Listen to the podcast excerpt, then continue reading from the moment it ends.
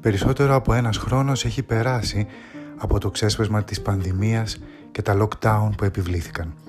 Στην Ελλάδα, στην καρδιά του καλοκαιριού και χωρίς να γνωρίζουν τι επιφυλάσσει το μέλλον, κάποιοι φίλοι συναντιούνται και μοιράζονται την εμπειρία τους από αυτή τη δοκιμασία.